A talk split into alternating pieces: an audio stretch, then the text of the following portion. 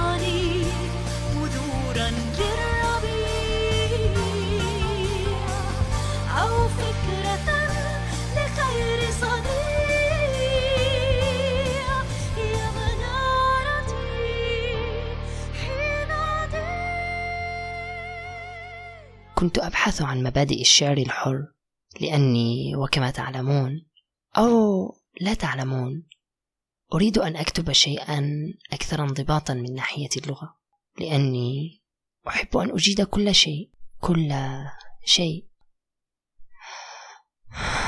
إنه رأسي يثقلني بعقد الكمال، وكأنه يذكرني كم أنا ابن لآدم، كم تغريني هذه المثاليات. ولكن هذا ليس وقت الحديث عن الكمال، فأنا جدا مشغول والوقت يداهمني. هكذا أشعر عندما أبحث عن شيء ما، عندما أفكر بشيء هنا أو هناك، عندما أفكر بشيء ما.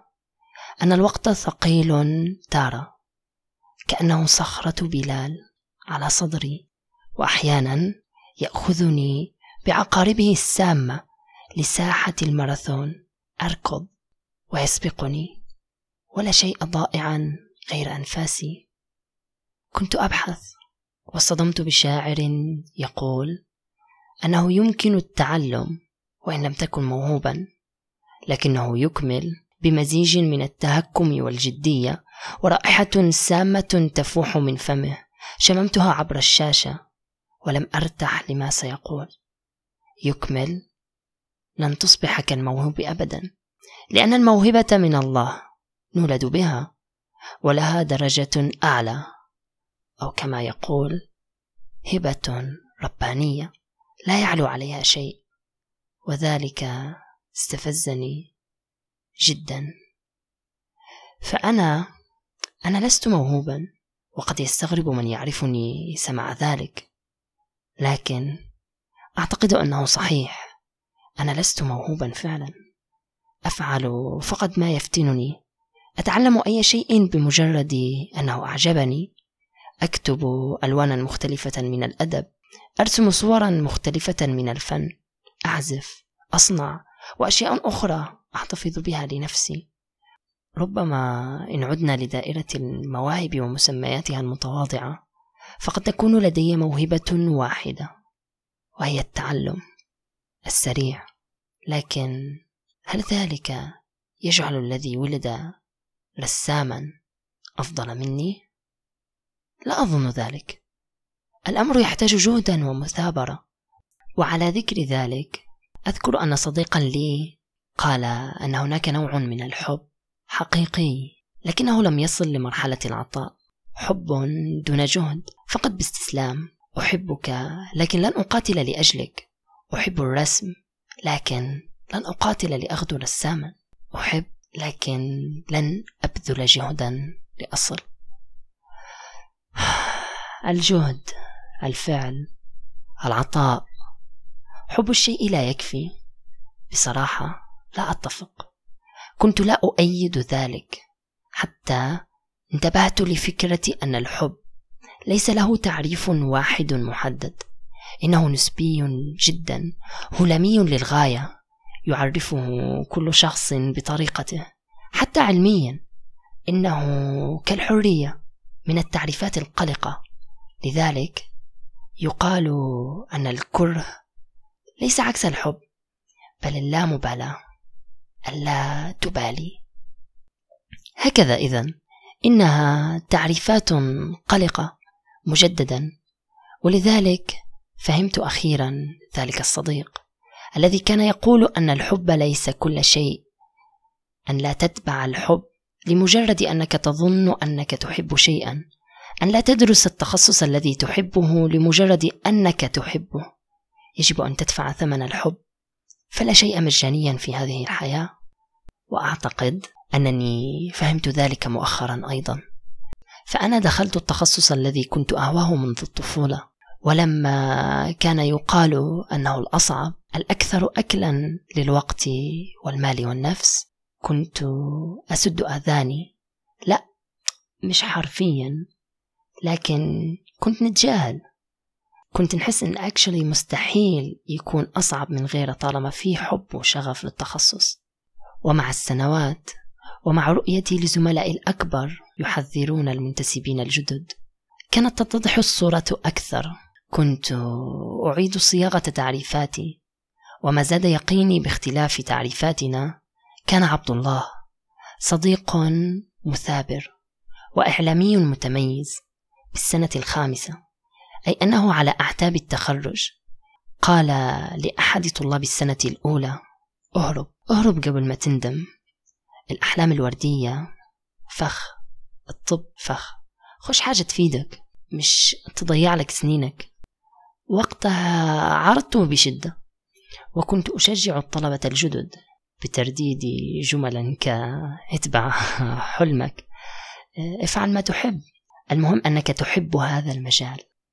استمر ذلك عدة أسابيع حتى انتبهت لنفسي أكتب مرة مشجعا طلبة السنوات الأولى: اتبعوا أحلامكم، لكن أولا وحتى لا تصدمكم الحياة عليكم معرفة المقابل.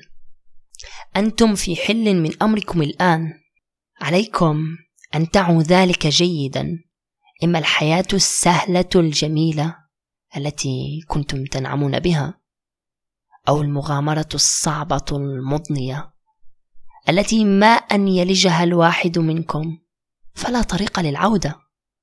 ستكسبون، ستحققون الحلم، لكنكم ستبذلون، ستذبلون، ستخفقون، ستتعثرون، ستدفعون الحياة. ولأجل ماذا؟ لأجل الحلم طبعا، لكنكم في النهاية إن بذلتم ستصلون. لقد شعرت ببرودة تتسلل إلى قلبي فجأة. لقد أدركت مدى فداحة وقصور تعريفات الحب لدى العامة. فبالنسبة لي وبعد هذه اللحظة اكتشفت أن تعريفي ربما يكون أقرب للمثاليات، لكن أن تحب يعني أن تبذل، هكذا أظن. لم أكن أعي حقا أن الحب غير مقرون بالعطاء عند غيري، فعندي أن لا تبذل يعني أن لا تحب، أن لا تدفع نفسك لأقصى حدودك لأجل ما تحب أو من تحب، يعني أنك ببساطة لم تكن تحب. وقس ذلك على كل الأصعدة: تخصصك، عملك، شريكك، أو ربما هدفك في هذه الحياة. الحب هو توجه القلب إلى المحبوب، توجه يربط نفعه بنفعك ومضرتك بمضرته، هذه معنى الحب. لكنه له مرحلين: حب عقل وحب عاطفة. حب العقل هو ما يرجح العقل نفعه، كما يحب المريض الدواء المر. أنا لا أحب الدواء المر بعاطفتي، أنا نكرهه، إنما بحبه بعقلي لأنه سبب العافية. هذا اسمه حب إيه؟ اسمه حب عقلي. ولكن حب العاطفة ملوش دليل عقلي. أنا بحب ابني حتى وإن كان غبي، وأحب ابني عدوي وإن كان ذكي. الله، يبقى ده في حب العقل وده حب الإيه؟ لما رسول الله قال لسيدنا عمر: لا يكمل إيمان أحدكم حتى أكون أحب إليه من نفسه. صلى الله عليه وسلم. هم الرجل صادق مع نفسه. نعم. قال له يا رسول الله انا احبك عن مالي وولدي اما عن نفسي فلا.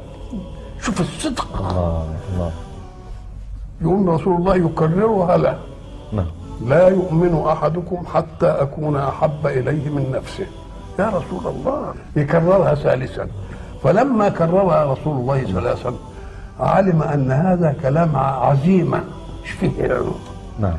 وهو قال برضه صراحه حق، والا كان يقدر يقول له ايه يا رسول الله؟ لا، جاب الواقع اللي في عاطفته. ايه اللي خلى عمر يقول له الان احبك يا رسول الله؟ لان لما اكد ان انا احبه كانه لا يعني حب العاطفه، لان حب العاطفه لا يقنن له،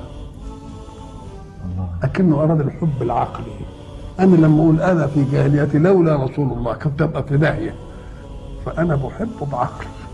قد يتسامى هذا الحب العقلي لانك تحبه بعاطفتك.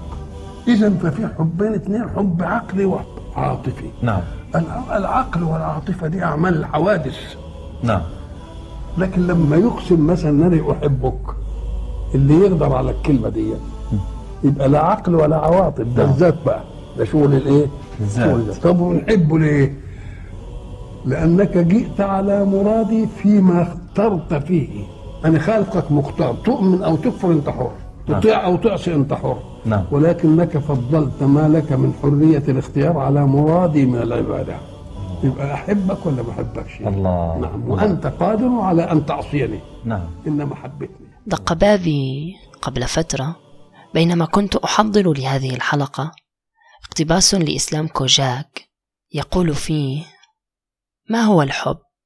قال لي صديقي: اتنين ما بيستغنوش عن بعض، وأخبرتني إحداهن المستحيل الذي يصبح ممكنا، وتقول الصوفية أن تبصر نور الحبيب في قلبك، وعند دوستويفسكي الجحيم ألا أكون قادرا على الحب.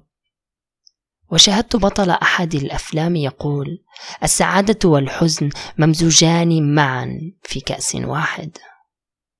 وفي أحد الكتب كان هناك سطرا مكتوبا: الحب هو ذلك الضباب الذي يتلاشى عند طلوع نهار الواقع. ويقول لي ابن أختي: هو حضن أمي. وأبي يشير إلى أنه النظرة في أعيننا. وحدثتني من أحبتني ذات يوم أنه أنت، ونظر إلي من يجالسني في الحانة وهو يقول: أن ترى خيالا من الحبيب في الكأس. أما أنا، الحب هو ألا أؤذى في قلبي بمن أحب. انتهى هذا الاقتباس، انتهى، ولكن فضولي لم يهدأ. ولأني أحب مشاركتكم الأفكار، سألتكم في حسابي على الإنستغرام: ما هو الحب؟ فقالت سمر: هو من عطايا الله لنا لحظة الخلق، ومشاركتنا وإظهارنا له هو من مظاهر امتناننا وشكرنا لله. فتوافقها نور مقتبسة قول إريك فورم: إذا استطعت أن أقول لشخص آخر إني أحبك، فيجب أن أكون قادرا على أن أقول أنني أحب فيك كل شخص، أحب من خلالك العالم، أحب فيك نفسي أيضا. ثم تتابع قائلة: برأيي هذا أبسط وأشمل ما قيل في الحب. الحب يحيل العالم إلى شيء مفهوم، وكأنك تختبر الأشياء لأول مرة، تختبرها بالحب المملوء فيك، وكأنك تعود إلى الجنة وتلمس المعرفة الجوهرية في قلوب المادة دون عوائق، كما كان يفعل أبونا آدم حين تعلم الأسماء. ومن تعريف أروى أقتبس: الحب بلا أعمال كالأقوال بلا أفعال. وتقول الآنسة سلحفاة: الموضوع عميق ومتشعب لأقصى درجة، وإن كان أكثرنا لا يليق به، أو أن الحب أثقل من أن نحمل أواصره أو نفقهه كله.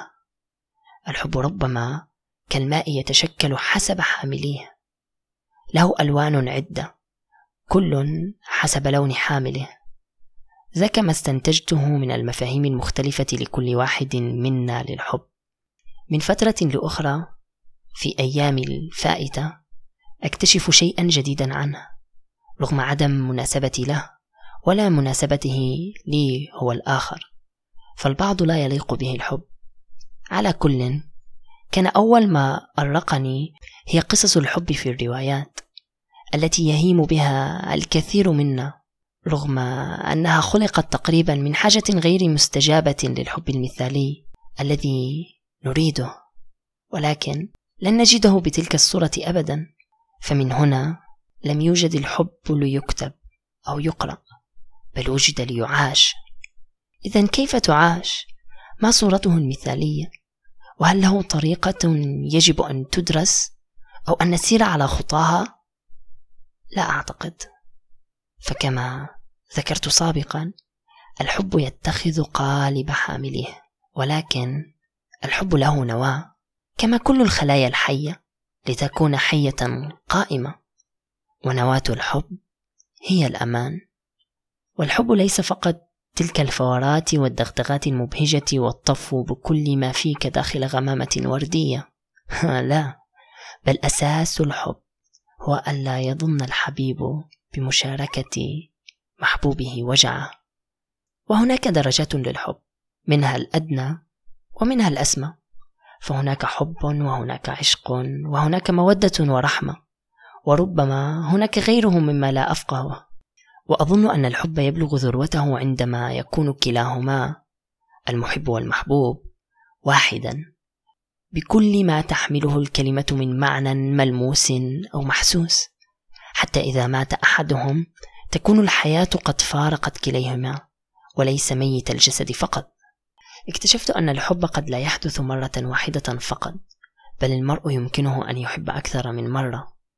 أما ما يحدث مرة واحدة هو العشق، ذلك الذي تلتحم به مع توأم روحك ونصف روحك الآخر في حال إيجادك إياه بفضل الله طبعا.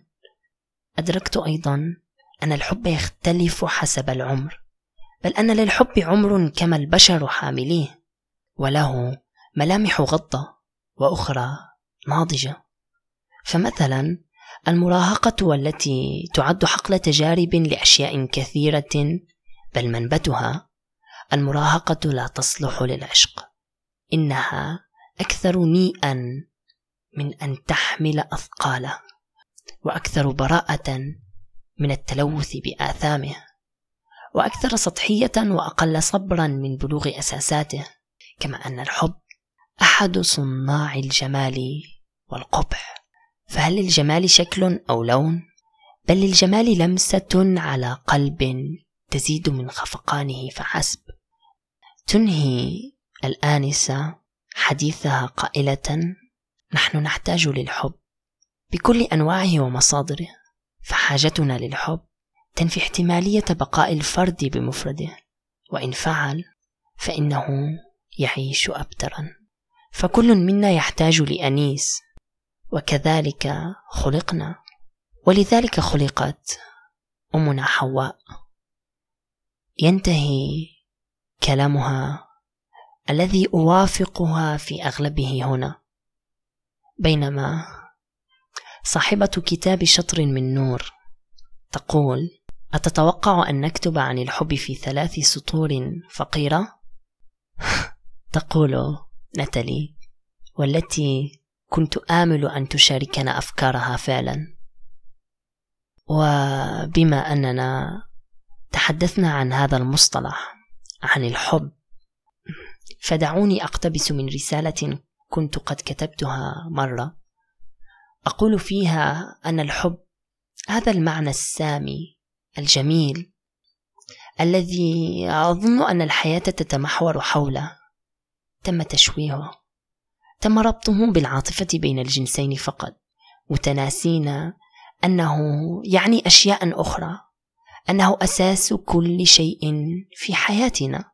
فلا عبادة دون حب، ولا صداقة دون حب، ولا عمل دون حب، لا ابتكار ولا اختراع ولا عيش. ونحن كما يقول درويش نحب الحياة إذا ما استطعنا إليها سبيلا. وأقول دعني أحدثك عن الحب الحقيقي، الحب الذي هو أنقى من أن يصفه الكتاب في كتبهم وأتقى مما يتحدث به رجال الدين. الحب الذي أريد الحديث عنه هو ذلك الذي لا يميز بين صديق أو حبيب، العشق الذي أظن بل وأؤمن أنه حل كل هذا البؤس فينا وفي العالم. لا أعلم حقا لماذا نعقد الأمر. الحب أبسط من أن نلوثه بأحاديثنا، أعقد من أن نفسره بفلسفاتنا العقيمة. الحب يا صاحب نفخة من كل شيء في كل شيء، ليست مؤطرة أو محدودة، شيء مطلق يا صديق، مطلق لا يدركه كثير منا. نحن البشر التائهون المغرمون بالترهات والغرقى الغارقين في الشكليات، المقيدون يا صاحبي، المقيدون لا يستطيعون الشعور بالحب الحقيقي، الحب الذي يدخل عبر نافذة الروح محولا جوفك لحديقة ألوان. ويخيل لي أحيانا أن الحب إن تجسد بشرا فسيكون فنانا يمسك ريشته ويرسم لوحة ملؤها عصافير ثم ينشر فيها الشعر والأغنيات. الحب أيها الصديق دثار دافئ يغطي أرواحنا المتعبة ويهمس بشغف. صديقي أنت، أنا بذرة صالحة، هل عرفتني؟ يا صاحبي أنا صديقك حب، لا بأس عليك يا صاحبي، لا بأس عليك أن تفهم ذلك، يعني أن تعيش بشكل حقيقي، أن تعرف أن بوصلتنا تشير للمنارة البعيدة على الشاطئ، منارتنا يا صديقي، منارتنا المنيرة هناك المشعة بالأمل. وأذكر مرة أنني سئلت عن ما هي الكلمات التي تتمحور حولها حياتي بطريقة مباغتة، بطريقة خلتني أصفا وما نعرفش بنقول بالضبط. كنت حسيت أن التساؤل فجأة افتح لي عيوني علي، ولي وهلة كلمات تتمحور حولها حياتي. أنا أؤمن أن وعينا بأنفسنا يحتم علينا تمييز ذلك، وش نحب وش نكره. مؤخرا كنت أركز على ما يزعجني وكنت أخبر الدفاتر عنه، ما الذي يزعجني، ما الألفاظ التي أشعر أنها ثقيلة، ما الحروف، الخاء، الشين، حتى التراكيب. ثم شعرت بلسعة ما، وكأنه شعور السمكة التي تخرج من الحوض لأول مرة، الشعور الصادم الذي تصاب به متسائلة أثمة هواء؟ إذن الذي كنت فيه طوال حياتي هو الماء، والذي يشبه لحظة وعي. فأدركت فيها أني يجب أن أعرف أيضا ما أحب، لكن بعيدا عن الكلمات التي أحبها. السؤال ما تدور حياتي حوله؟ كلمات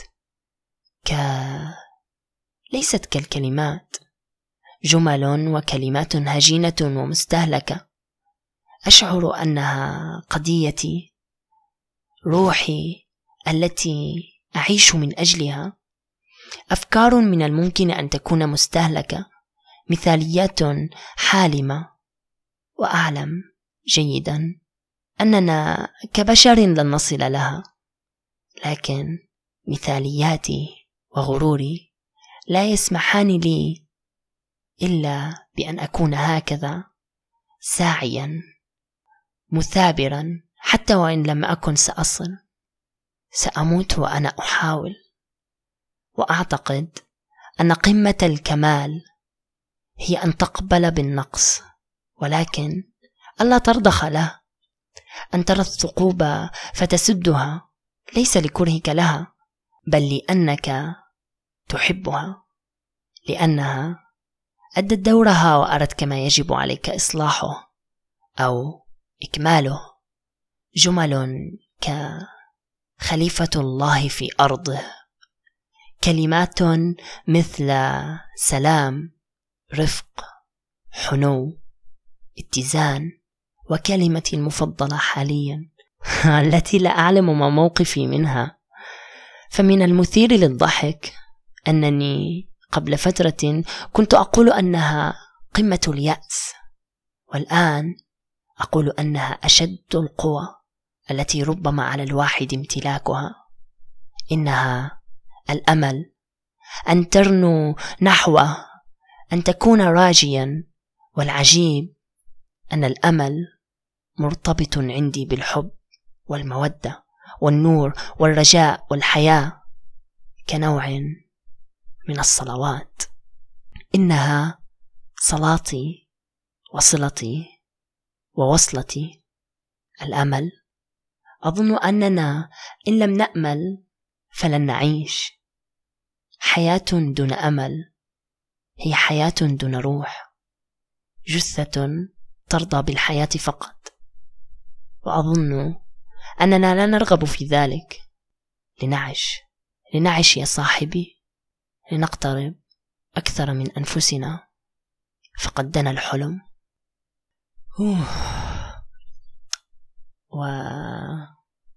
وانتهى.